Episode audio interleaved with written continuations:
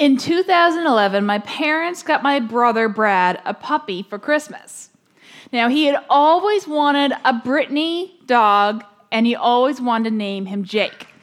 And he, he was about to have the best Christmas ever. So I knew about this special gift and I was so excited for his surprise. So Christmas morning came and we opened all of our gifts. And then all of a sudden, a lot of my family, like my extended family, started showing up at our house. And Bradley was really confused because usually Christmas morning is just me, him, and my mom and dad. And then after lunch, then we'll go out and see family. So he was really confused why everyone was coming to the house so early. So Brad and I were sat down on the couch, and my mom and dad first told me to close my eyes. And when I opened them, there was a laptop in front of me. And I was so surprised. I had no idea that I was also getting a big present. I was so fixed on Bradley's gift that that's all I thought about. And I never even thought about me getting a gift. And so I was like really excited about this gift. I really wanted a laptop. And I got one. So then they told Bradley to close his eyes. And so as they as he was closing his eyes, my dad went out and grabbed the puppy and brought him in and had Jake was pretty big at this point, um, and uh, brought him in and Jake was squirming all over the place trying to figure out what's going on, and uh, so then we told Bradley to open his eyes, and the his face was the perfect mixture of sheer excitement, shock, and instant love for this dog.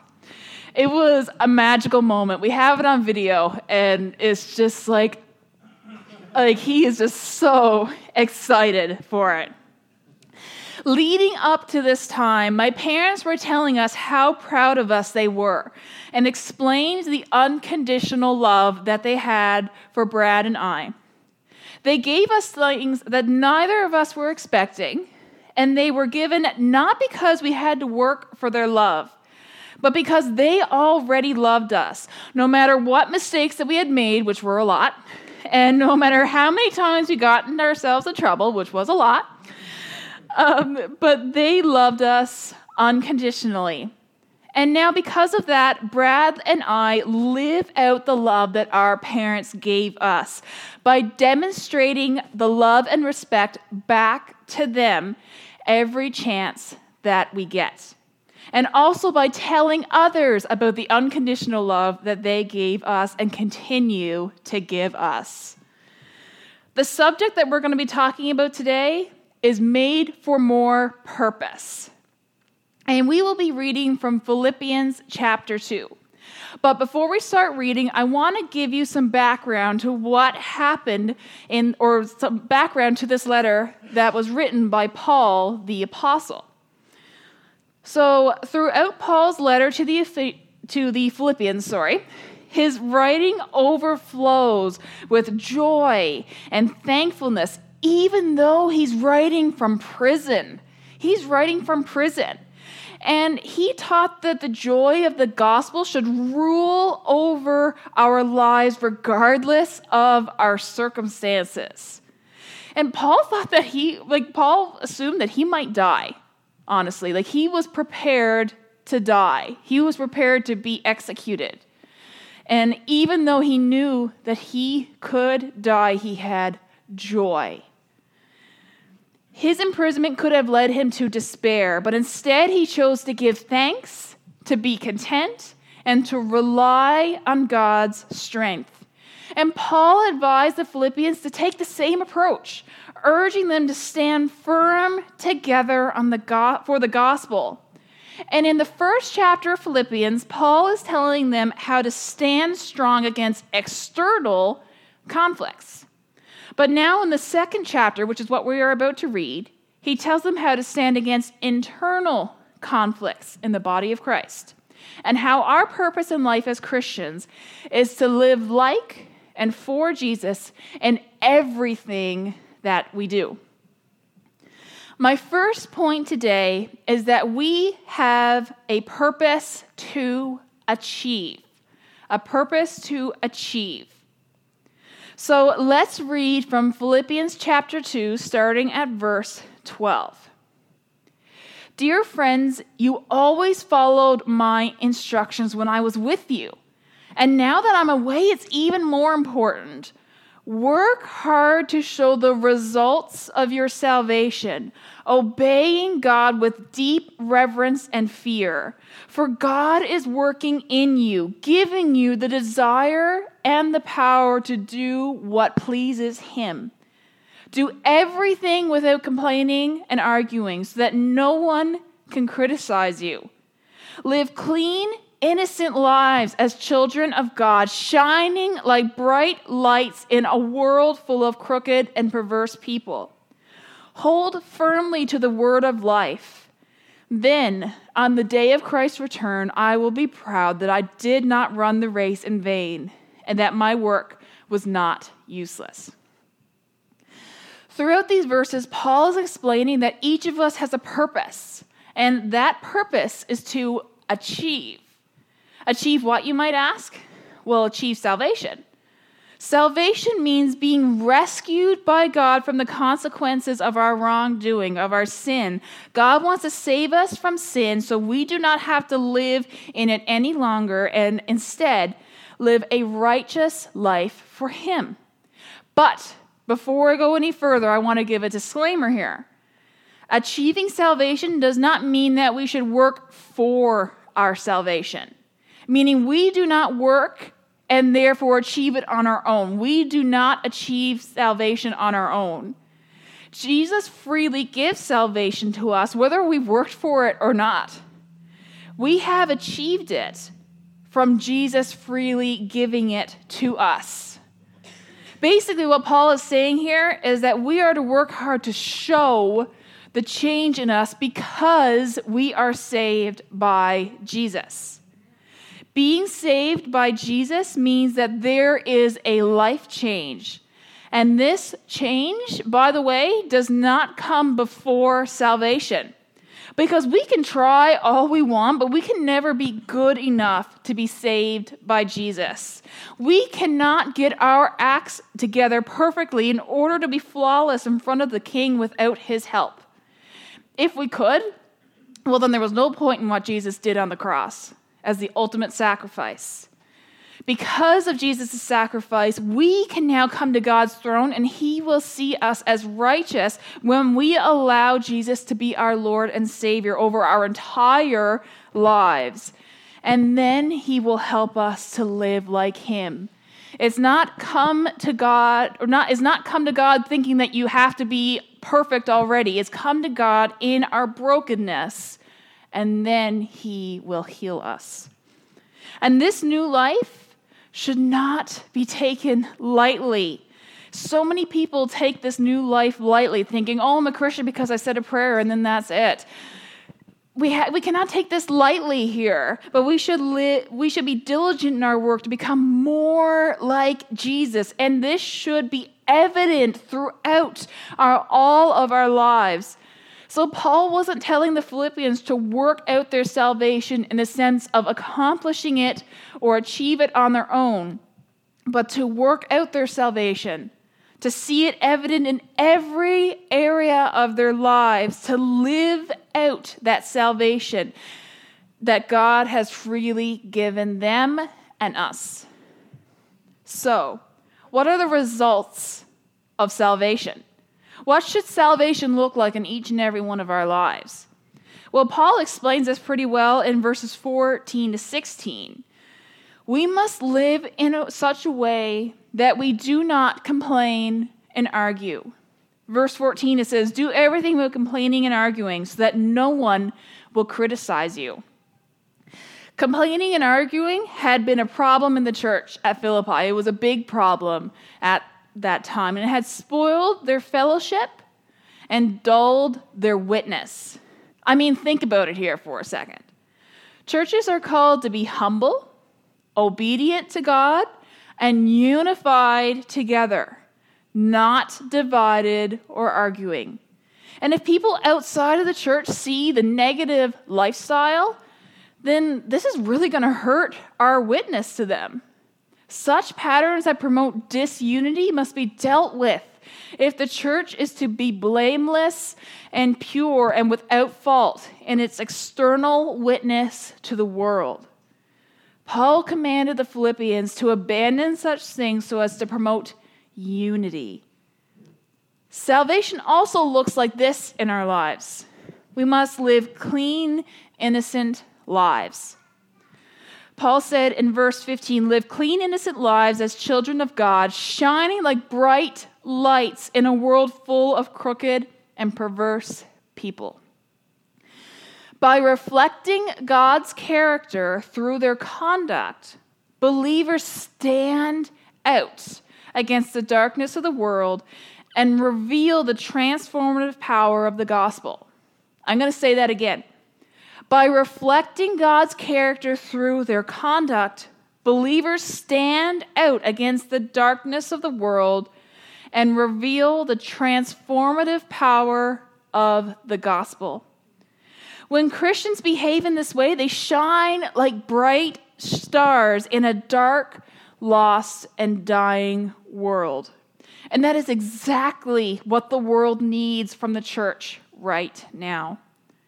Paul said in Philippians chapter 1 verse 27, "Above all you must live as citizens of heaven, conducting yourselves in a manner worthy of the good news about Christ."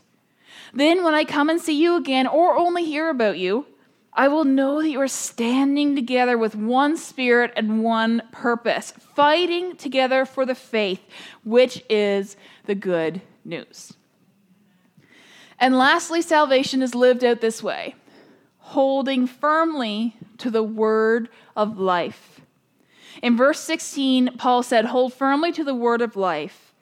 Then on the day of Christ's return, I will be proud that I did not run the race in vain and that my work was not useless. This means to hold on to Jesus, who is the word of life. That's another name for Jesus, the word of life. When we do, we can do this by reading our Bible, being in a community of godly people and learning from each other and then understanding how Jesus lived. Don't compromise here. Saying that it's okay to do this or that. You know, it's okay if I go and do this, or it's okay if I don't go and do that, even though we know that really is not what God wants us to do. Again, what kind of witness is that to the rest of the world? We are to be a light, and the only way to do that is to live like Jesus. One of my commentaries put it this way God's goodwill to us is the cause of his good work in us. Do your duty without murmurings. Do it and do not find fault with it. Mind your work and do not quarrel with it. By peaceableness, give no just occasion for offense. The children of God should differ from the sons of men. More, the more perverse others are, the more careful we should be to keep ourselves blameless and harmless. The doctrine and example of consistent believers will enlighten others and direct their way to Christ and holiness, even as a lighthouse warns mariners to avoid rocks and directs their course into the harbor. Let us try thus to shine. When Paul says work out your salvation, the Greek word he uses for work out is, I'm going to try to say this, katergazomai. I believe that's how you say it. Which always has the idea of bringing to completion, bringing to completion. It's as if Paul is saying, don't stop halfway. Go until the work of salvation is fully achieved in you. No Christian should be satisfied with anything less than the total benefits of the gospel. No Christian should be satisfied with anything less than the total benefits of the gospel. We have a purpose to achieve not to achieve salvation on our own, but to allow God to come into our lives and do a work in us so we can shine bright like stars in the sky so those outside of the church can see his light and then come to know. My second point today is that we have the power to receive. We have the power to receive. Well, let's read verse 13. For God is working in you, giving you the desire and the power to do what pleases Him. So, we just talked about how we have the power to achieve our salvation, meaning that God gives it to us and we achieve it by Him giving it to us. We cannot achieve it on our own. But then we have to actually receive it. We have to be willing to take the salvation that God is freely giving and then live it out in our lives. If my parents tried to give me the laptop or my brother Jake, but we didn't receive it, then it's not really ours, is it? Like it's not like we're li- we're using the laptop or loving the dog then. It's not really ours. God provides it, but we have to receive it. We have to receive salvation. And when we do receive salvation, we must work it out, suggesting that it must be continually lived out. You'll hear that word a lot today continually. I mean, like I said earlier, it's great to be saved, but getting saved is not a get out of hell free card. Is not. It is not the that is not the point of the gospel. Not by a long shot. The point of the gospel of what Jesus did on the cross and when he rose again was to bring heaven to earth so that the whole world can know that we have a new, meaningful, righteous life with Jesus, which again he freely wants to give to everyone no matter what you have done throughout your life. You have the chance to receive this. All you have to do is just actually take it. And, and in order for us to adequately spread the gospel to the world, we have the responsibility to work it out for ourselves.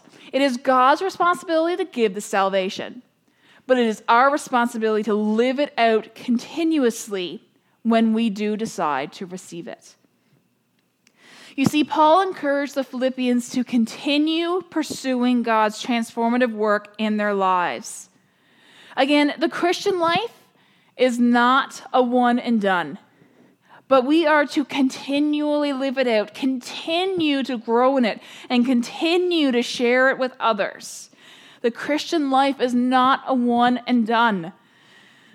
The idea is that since God has done and is doing the work in the Christian, the Christian, therefore, has a responsibility to work diligently with fear and trembling regarding his own salvation and walk with the Lord, a respect towards God and respect towards the salvation that God has given us.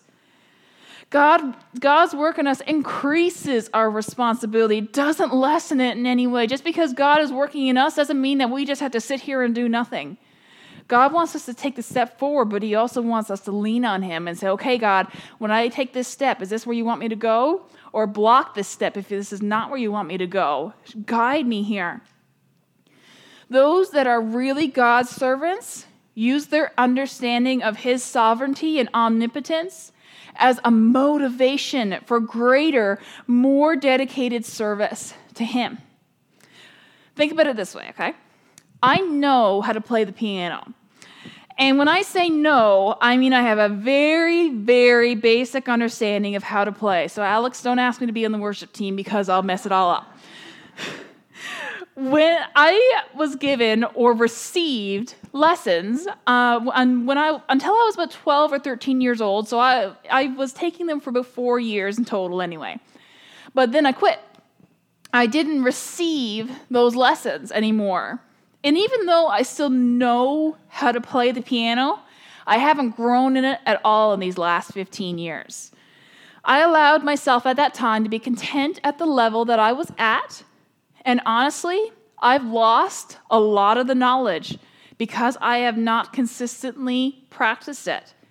And I will not get any better unless I go back and practice it continually on a regular basis. And it is the same with our new lives with Jesus. Christians must give continual evidence in their daily lives that they are indeed working out their salvation. Day by day, it must be more fully accomplished. The great tragedy of so many of us is that we are never really any further on. We become victims of the same habits, slaves of the same temptations, and guilty of the same failures. But the truly Christian life must be a continual process. Keep practicing, for it is a journey towards God. We could come up to the front and say a prayer and become saved, and then that's it. But not then not live out any of that life change that is given to us. That is not what the gospel is all about. When we receive our new lives, they need to be lived out fully, and we need to continually grow in our knowledge of Jesus and His Word of the Bible. We, need, we have the power to receive this salvation and live it out, to work out our salvation daily. We just need to actually take the steps to do this and allow God to guide us through it without throughout this journey. So this morning so far, we've realized that we have a purpose to achieve, which means God wants to come into our lives, save and change us. And we have the power to receive, which means that we actually have to allow God to do all of this and then take the necessary steps towards growth each and every day. And lastly, we have the promise to believe. Verse 16 to 18 says this Hold firmly to the word of life. Then on the day of Christ's return, I will be proud that I did not run the race in vain and that my work was not useless. But I will rejoice even if I lose my life. Remember, Paul was in prison here and he could die because he's spreading the gospel. But I will rejoice even if I lose my life, pouring it out like a liquid offering to God, just like your faithful service is an offering to God. And I want you all to share that joy. Yes, you will re- you should rejoice and I will share your joy. Paul emphasizes in these 3 verses that we that if we hold firmly to Jesus, then no matter what we go through, good times or bad times, disappointments, struggles, hardships, we will find joy in Jesus if we hold on to Jesus throughout it all and trust Him that He has a plan. We may not always be happy. Happiness and joy are two different things. Happiness is an emotion and can change, but joy is saying, I know that God is going to help me through this, and He is giving, He is helping me through this. So I have joy in the Lord. Even though I may not be happy on the outside, I have joy in what Jesus is going to do. We believe, we need to believe that Jesus has given us salvation, that we do not need to be punished for our sins if we ask Him for forgiveness, and then that He has given us a new life because of His life and death. We need to believe we need to believe this. It's easy to say that we believe it, but we really need to live it out, to believe it, to really internalize it. The joy that comes from Jesus is a present reality, and it comes through sacrifice and service. Joy in Jesus comes through sacrifice and service. It is remarkable that in these verses that we've just read that discusses sacrifice, Paul used the words joy and rejoice and repeated them even though he's in prison. Most people would associate sorrow with suffering. But Paul saw suffering and sacrifice as doorways to a deeper joy with Christ. It was possible that Paul's trial would go against him and that he would be executed. But this did not rob Paul of his joy. Paul's life was going to be a sacrifice for Jesus Christ, either in life or in death. He will either way, he was content because he continuously lived in everything he did for and taught others to do the same he lived for jesus in everything that he did his life was not wasted when he became a christian but he devoted and used it entirely for Jesus' plans. And that was a source of gladness and joy for Paul. And he wanted the Philippians to adopt the same attitude. Paul's death would be a willing sacrifice, a priestly ministry on behalf of Christ and his church. And this would give Paul joy. So think about it this way when people are asked what they believe in, they give not merely different answers, but different sorts of answers. Let me, let me explain it this way. Someone might say, I believe in UFOs. And this means they think UFOs are real. I believe in democracy, someone else might say. And they think democratic principles are just and beneficial. But what does it mean when Christian congregations stand and say, I believe in God? What did we just sing at the beginning of this service? We believe in God the Father, we believe in Jesus Christ. What does that mean when we all stand together and say, We believe in God? It means far more than when the object of belief is UFOs or democracy. I, be- I can believe in UFOs without ever actually seeing one, and in democracy without ever voting. In cases like these, belief is a matter of intellect only. But the Apostles' Creed, which that song was based off of, the opening words are, I believe in God. And this renders a Greek phrase coined by the writers of the New Testament, meaning literally, I am believing into God. So that is to say, over, over and above believing certain truths about God, I am living in a relation of commitment to God in trust and union. When we say, I believe in God, when we sing that song, we are professing our conviction that God has invited us to this commitment and declaring that we have accepted his invitation. It should not be just mere words. These are powerful words from this song. And even the opening video after I did the announcements saying that I believe in God the Father.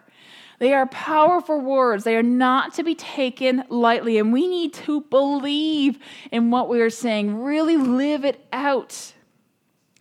We must believe that God's promises are true and that they are going to work out in our lives just like they did in Paul's life. God works in us through the Word, through the Bible, through prayer and suffering, and we are to work out, to live it out in our daily lives in living and service. God fulfills his purposes in us as we receive and believe his word in Jesus. Life is not a series of disappointing ups and downs. It's not like it doesn't have to be like a roller coaster, but rather is a sequence of delightful ins and outs. God works in, we work out. So let's recap for today. We have a purpose to achieve, an open invitation from God to make him Lord over our life. We have the power to receive, the option to either take this invitation or reject it, and a promise to believe. Believing in who Jesus is and what he has done, and finding our joy in him even when things go sour. Here are my questions for you today. Are you living these three points out? There's an outline in the back. Take it home with you and try to live out these three points. If you are not, what's stopping you? What's stopping you guys today? Is there someone or something stopping you from achieving and receiving and believing what God has done for us? And if you are living these out, how can you go deeper with them? How can you actually live this out even more? How can you help more people come to know Jesus? How can you become more like Jesus so other people will know Jesus? It starts with us. So important. Really think about these questions this week. and just do something with them. My brother Brad and I did not earn our parents' love. They instantly loved us the moment that they saw us. And they gave us gifts not because we did something right, because we did a lot of things wrong, but because of their unconditional love for us. And that's the same with God. We have all made so many different mistakes. All of us have made mistakes. And yet, God gave us the gift of salvation, even though really we don't deserve it. He freely gave us all salvation, and it's up to us to receive it, to work it out, to live it every single day. And we also have to really believe in what God has done. Really believe when we sing that song so others can know him as well. Let's pray together. God, thank you so much for today. Thank you for giving us salvation. For our pur- thank you for making our purpose each and every one of us to live like and for you so that we can become more like you and then also help others come to know you as well. God, that is an amazing purpose in our lives. Help us not to take this lightly, but for us to see you, realize that you are giving us this salvation, this gift, for us to receive it, and then also really to believe it, to live it out every single day. God, please be with everyone here. You know what they're going through. You know what circumstances are happening in their lives. And I just ask that you please give them peace and comfort and guidance and bring people around them, a community of Christ followers, to help them through this time. God, thank you that you loved us so much that you did all of this. And help us again, not to take it lightly, but for us to live it out. We love you so much, dear God. And we ask this in Jesus' name. Amen.